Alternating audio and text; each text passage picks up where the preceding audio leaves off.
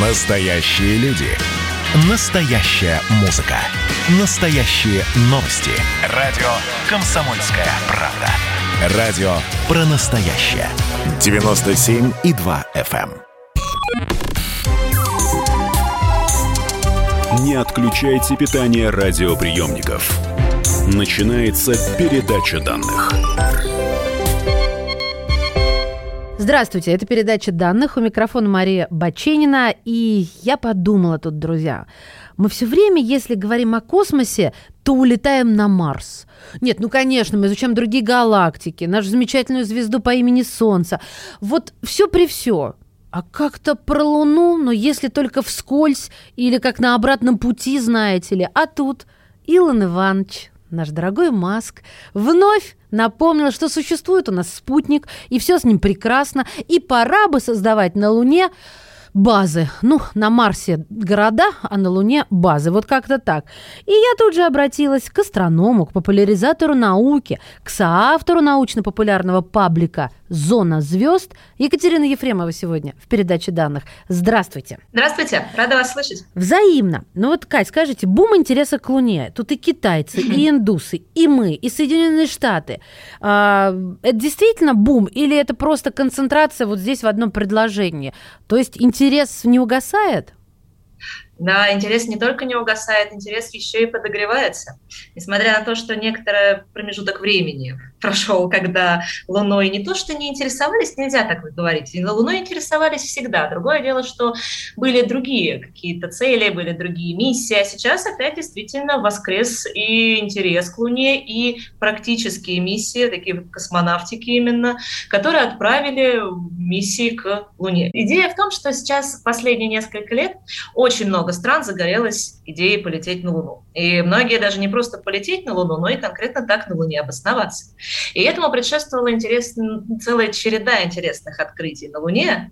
Вот то, что мы говорим, что интерес не угасал, ничего не угасало. Там трудились. Трудились автоматизированные станции, орбитальные станции, трудились станции на поверхности Луны уже не одно десятилетие. Луна у нас это одна из самых посещаемых планет в плане планет-спутников. Луна настолько большая, что мы ее называем иногда планета-спутник, а не просто спутник Земли. Угу.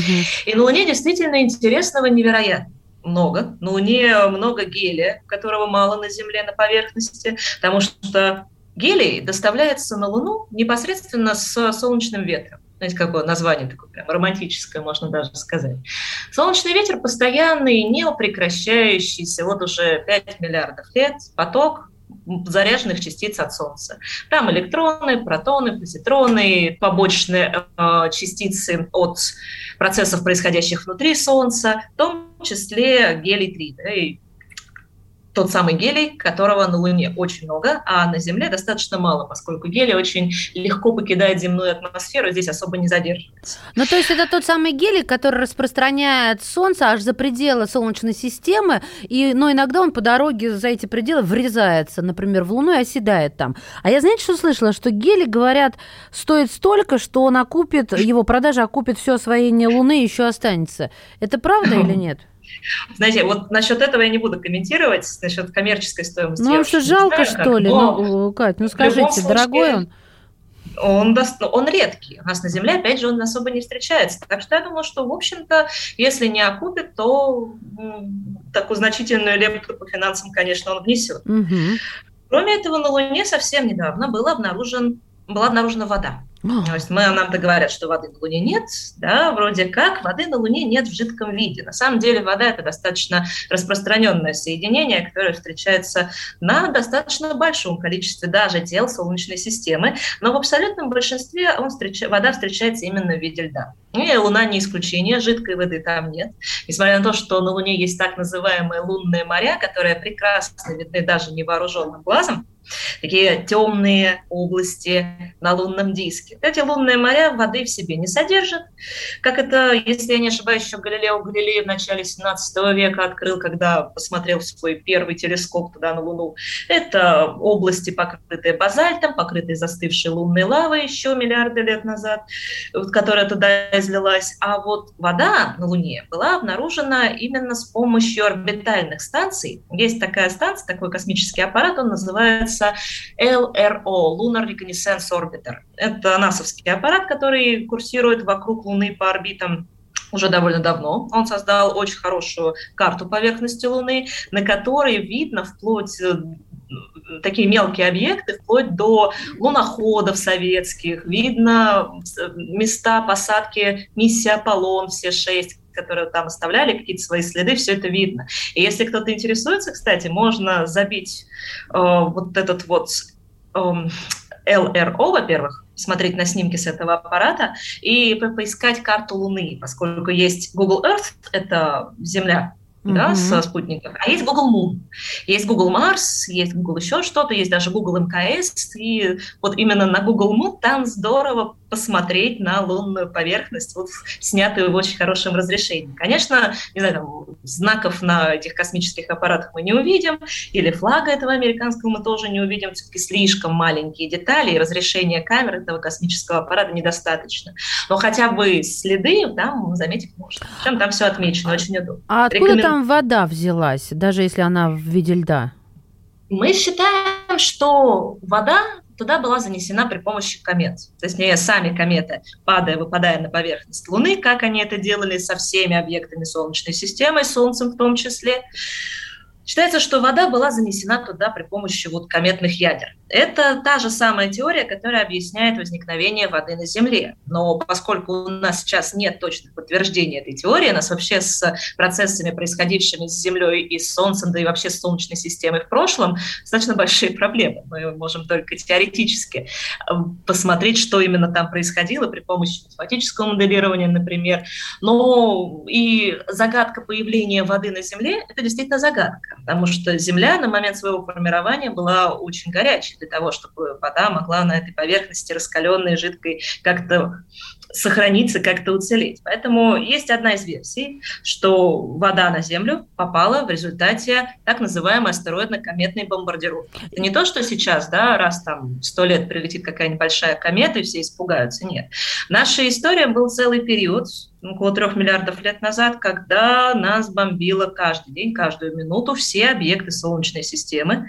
Мы, ну, есть сейчас, правда, предпосылки, чтобы утверждать, что это был немножко так, более плавный процесс, и более растянутый, но в любом случае то, что падало на нас много и долго, это факт. Прям такой каждый, каждый день судный день. Я вот одного не...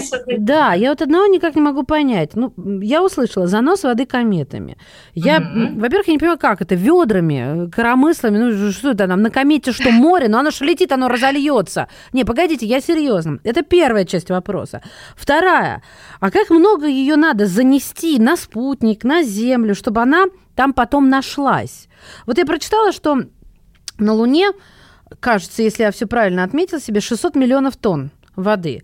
Это, кстати, ну, э, если это мерить там морями, озерами, это, ну, в сравнении, чтобы мы поняли, сколько, сколько там запасов. Знаете, это хороший вопрос, но он требует определенного исследования. Я так сходу объем морей наших земных не вспомню. Вот вы мне должны обещать, потому что это очень популярный Хорошо. вопрос, что вы в своем научно-популярном паблике, где-нибудь в Инстаграме, ВКонтакте, в Фейсбуке, не знаю, где угодно, в Телеграм-канале, напишите вот это. Сколько, вы меня Баченина спросила, сколько, если мерить э, морями или ваннами, не знаю.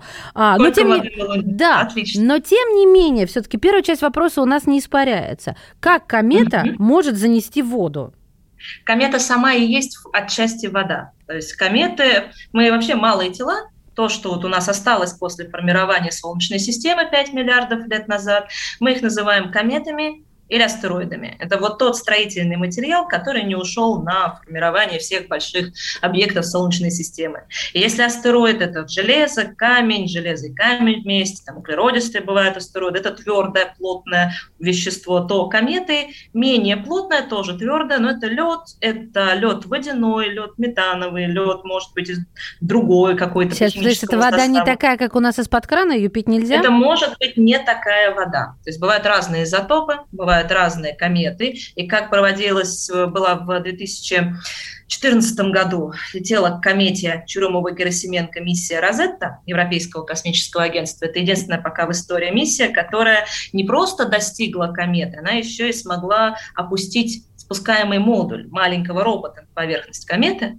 и покопаться в ней. И выяснилось, что да, вода присутствует, но это не тот изотоп, который находится у нас на Земле, то есть э, той воды, которая наша земная, там совсем-совсем мало. Тогда, может, это не вода, ну почему мы ее называем водой тогда? Может, это Потому что это вода, это водород и кислород mm. в определенной форме. Только какой-нибудь там же... H3O, да? Или, ну, я сейчас ерунду, конечно, говорю. Ну, то есть H2O плюс mm. еще какой-то элемент, или что? Не совсем, нет, там просто изотоп другой. Самое это интересное что? Что вода, вот как вы сказали, что почему вода там смогла закрепиться. Вода, вот это вообще интересный момент. Действительно, почему?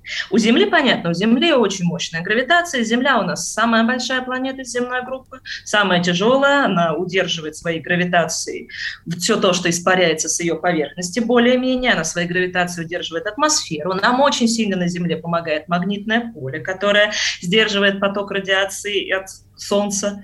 Так что мы вот как бы под защитой. У нас все здорово. У Луны ни магнитного поля собственного, ни атмосферы какой-то достаточно значимой, у нее там нет. Она и сама поменьше, она полегче, гравитация там слабее в несколько раз. Это, кстати, один из плюсов строительства лунных баз, потому что это позволит запускать космические миссии с меньшими усилиями, а, соответственно, с, меньшей, с меньшими затратами, mm-hmm. топливными, денежными и так далее. Поэтому лунная база – это перспективно, это здорово для освоения и для исследования уже более далеких областей космического пространства. Друзья мои, мы прервемся буквально на несколько мгновений. Вернемся. Екатерина Ефремова, астроном, популяризатор науки, соавтор научно-популярного паблика «Зона звезд» сегодня в передаче данных.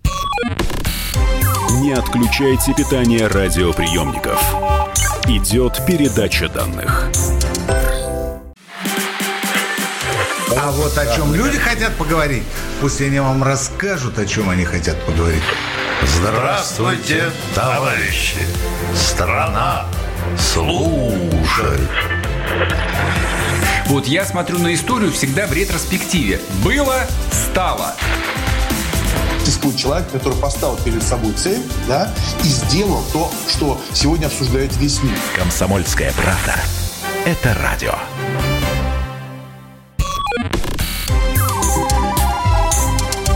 Не отключайте питание радиоприемников.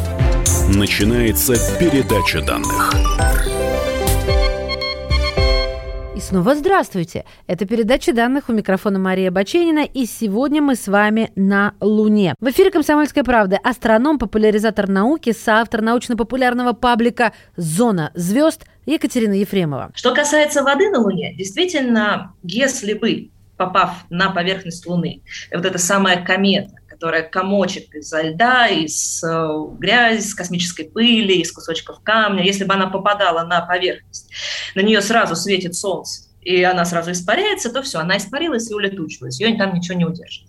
Другое дело, что вот этот кометный лед, про который мы сейчас говорим, он был найден в определенных местах, где солнечный свет уже не такой интенсивный. Вспомните, если взять вообще любую планету, какую угодно, Землю, Марс, ну, из земного типа, нас сверху и снизу, на Южном полюсе, на Северном полюсе и на Южном полюсе, там присутствуют такие шапки полярные.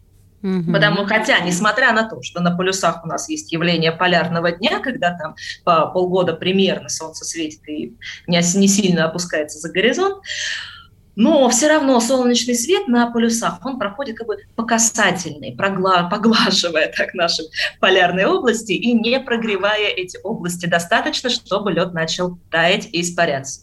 Кроме того, Луна у нас это же музей метеоритных кратеров. Иногда смотрят на Луну и говорят, что вот, наверное, Луна, наш спутник, защищает Землю от метеоритных ударов. Ну, если кто-нибудь такое когда-нибудь слышал, ни разу не верьте, ни разу она ничего не защищает. Просто на Землю падает гораздо больше метеоритов, чем на Луну, потому что Земля больше, площадь поверхности больше и прилетает в нас чаще. Но Луна, в отличие от Земли, в отличие от того же ну, Марса, можно сказать, в отличие от каких-нибудь спутников Сатурна, с Юпитера, с очень такой высокой геологической активностью, Луна не умеет умеет обновлять свою поверхность. Там нет ни каких, какой-то эрозии атмосферной, там нет никакой либо активности поверхностной и подповерхностной сильной. Так что Луна, вот как на нее прилетела, прилетала там в течение нескольких миллиардов лет, так она эти кратеры и сохранила на себе. И на Южном полюсе, и на Северном полюсе у Луны также присутствуют кратеры, достаточно глубокие. И вот там, в глубине этих кратеров, абсолютно недостижимы для солнечного света, и сохранились залежи кометного льда. И на этот кометный лед сейчас очень много претендентов. А зачем он нужен? Несколько... Чтобы из него а делать вот, топливо? Как минимум. Во-первых, это фундаментальная физика, фундаментальная астрономия, это исследование химического состава этого льда, это исследование, а этот лед, если он действительно древний кометный лед, как мы предполагаем, ведь мы же говорим, что кометы в том числе это то, что осталось после формирования Солнечной системы. То есть эти кометные ядра могут в себе содержать вот тот первичный химический состав нашей Солнечной системы, нетронутый. Это здорово. Угу. С другой стороны, действительно, если там присутствует вода, а мы верим, что там присутствует вода, неважно уж в каком изотопе, то эта вода может быть расщеплена, разделена на водород и кислород, которые, в свою очередь, являются ракетным топливом. И так вот сейчас на ближайшие там, 10 или чуть больше лет на Луну, вот как раз на Южный полюс, на котором больше всего воды содержится, наметили свои миссии посадочные именно Роскосмос. У нас уже есть целая программа лунная. Там пять аппаратов до 2035 года, если я не ошибаюсь, должны быть отправлены. Исключительно роботы, пока ни о каких пилотируемых миссиях пока речи не идет, то есть нужно разведать еще область. Четыре посадочных модуля и один модуль орбитальный, который будет наворачивать круги по орбите вокруг Луны. Дальше Япония, Китай, Соединенные Штаты, Арабские Эмираты, если я не ошибаюсь, Индия, то есть целый список стран. И в результате пришлось э, разрабатывать даже свод правил, куда можно на Луне сажать космический аппарат, а куда нет. Луна станет таким. В смысле, а кто это, я прошу прощения, что перебиваю, а кто этот э, свод правил разраба- разрабатывает? И уж раз пошла э, такая, ну, не то чтобы разработка, а ну, кому Луна-то принадлежит? Кто, кто, кто, кто первый сел, того и Луна? Есть так называемый комитет по космическим исследованиям международным. Это комитет при Международном совете по науке. Коспар он называется. И вот с ими как раз свод правил сейчас и прорабатывается. О них даже где-то такая небольшая статейка про это проскочила. Я помню статью, что а, Луну захватить хотели Соединенные Штаты. Ну, в том смысле, что, во-первых, Трамп учредил космические там войска, а, на, э, про Луну там тоже было несколько строчек. Я тогда еще подумала, что они просто не в курсе, что еще в 90-е все участки на Луне распроданы когда там в канун Дня Святого Валентина в России сертификат на минуточку тоже имеются. Нарядные О, очень. Так что как делить Луну? Ребят, поздно, простите. В общем, понятно, что не поделено. А скажите мне, пожалуйста, за что там такая борьба, кроме гелия-3? Там полезные ископаемые проще, что ли, добываются или что? Там, вероятно, есть такое предположение, что на Луне, в том числе в некоторых областях, можно найти железо, которое у нас на Земле достаточно трудно обнаружить, а там на Луне его больше.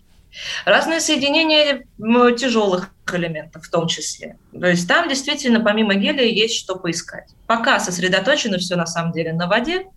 И хотя мы же довольно давно уже знаем, что на Луне полезные ископаемые, но не только. На Луне сейчас, кстати, идет такая идея добывать полезные ископаемые, в том числе на астероидах. И на астероидах, возможно, это будет даже перспективнее чуть-чуть, потому что на астероидах их больше и достаточно просто, поскольку астероид это меньший объект, меньшее тело, достаточно просто на нем что-то добыть, если мы точно знаем, что оно там есть. Другое дело, что с астероидами проблема в том, что мы точно не знаем, где они находятся. У небольших объектов, небольших астероидов, у них погрешность в определении их положения достигает 7,5 миллионов километров. Ого. То есть на 7,5 миллионов километров сюда или туда. Вот такая погрешность в определении орбиты. По космическим масштабам это немного, но для нас это значительно. Так что мы точно знаем орбиты не у всех астероидов на сегодня, угу. но, кстати, у значительного количества. А копать на Луне, копать, погодите, а то уйдем далеко. Копать копать там сложно, но я имею в виду грунт, э, э, это что-то тверже, чем у нас в контексте ну, знаете, добычи? Зависит. Мы, во-первых, точно не знаем каждый, вот, каждый момент, каждый участок лунной поверхности, он не очень-то и промерен. Мы знаем о недрах Луны только, вот прям о совсем глубоких, только из экспериментов с миссией Аполлон, когда э, аппарат, вот первая самая миссия 11 12 14 15 16 17 первая миссия оставляли на поверхности Луны сейсмометры, а последующие миссии, они что делали? Когда аппарат туда закидывали на Луну, когда он летел, третья ступень ракеты-носителя, она падала на лунную поверхность и создавала так называемое лунотрясение. То есть как мы на Земле-то определяем внутреннее строение с помощью землетрясения. У нас на одной стороне Луны что-то потряслось, какие-то литосферные плиты сдвинулись, mm-hmm. пошла вот эта вибрация, и она же распространяется по всему земному шару через недра. Да-да-да. И по тому, как именно она проходит, через какие области, мы строим вот модель внутреннего строения Земли. На Луне нет лунотрясений практически. То есть если есть, то там какие-то супер маленькие вибрации, супер маленькие, незаметные совершенно для сейсмометров какие-то подвижки. Потому что Луна у нас, как считается, объект практически полностью внутри остывший. Соответственно, там особо ничего не двигается. И вот такой эксперимент, он был их несколько, по-моему, один раз или два всего лишь проводили. То есть это все, откуда мы знаем, что внутри Луны. Можем ли мы быть настолько уверены, что на, на Луне нет жизни? Знаете, для существования жизни все-таки нужны стабильные, хорошие, комфортные условия. Вода есть, чуть-чуть И э, атмосферки тоже. Вода замерзшая. Вода замерзшая никакой роли не играет. Замерзшей воды много где есть. И у нас же достаточно большое количество, опять же, образцов с лунной поверхности. И в основном это действительно поверхность, повернутая к нам, сторона, повернутая к нам. Есть так называемая бесплатная доставка, это лунные метеориты которые также находят на поверхности Земли. Первый найденный, отождествленный, это был 1980 год, в Антарктиде, по-моему, нашли, потому что там вообще Антарктида лучшая, и Арктика лучшие места, чтобы искать метеориты. Потому что если что-то на снегу лежит, то вряд ли это снизу вырвалось, это сверху упало. Поэтому у нас есть и лунные образчики поверхности, и у нас есть и данные с космических аппаратов, которые исследуют и вот эту суперразряженную атмосферу вокруг, вокруг Луны, очень тонкую, очень неплотную, которые исследуют и какие-то испарения, если они появляются. То есть если есть что-то живое, оно должно как-то о себе дать знать. То есть оно не может существовать без какого-то выхлопа собственного существования, в принципе, mm-hmm. бактерии, микроорганизмы, люди на Земле, да, мы все оставляем за собой какой-то след, который ученые называют биомаркер то, что там на Венере нашли молекулу фосфина, вот это биомаркер. Там, кстати, очень большие сомнения сейчас по поводу этого. То, что там на Марсе когда-то метан заметили, это тоже биомаркер. Это не гарантия, но это повод заострить внимание на тематике жизни. На Луне никаких пока свидетельств, не то что свидетельства, даже каких-то намеков на существование чего-то живого нет. Луна у нас планета-спутник, которая постоянно подвергается потокам солнечного ветра, космической радиации. Там нет ни атмосферы, ни жидкой воды, ни условий для того, чтобы они существовали. Поэтому Луну мы как объект потенциально обитаемый не рассматриваем. Екатерина Ефремова, астроном, популяризатор науки, соавтор научно-популярного паблика «Зона звезд» была сегодня в передаче данных. Передача данных успешно завершена. Не отключайте питание радиоприемника. Скоро начнется другая передача.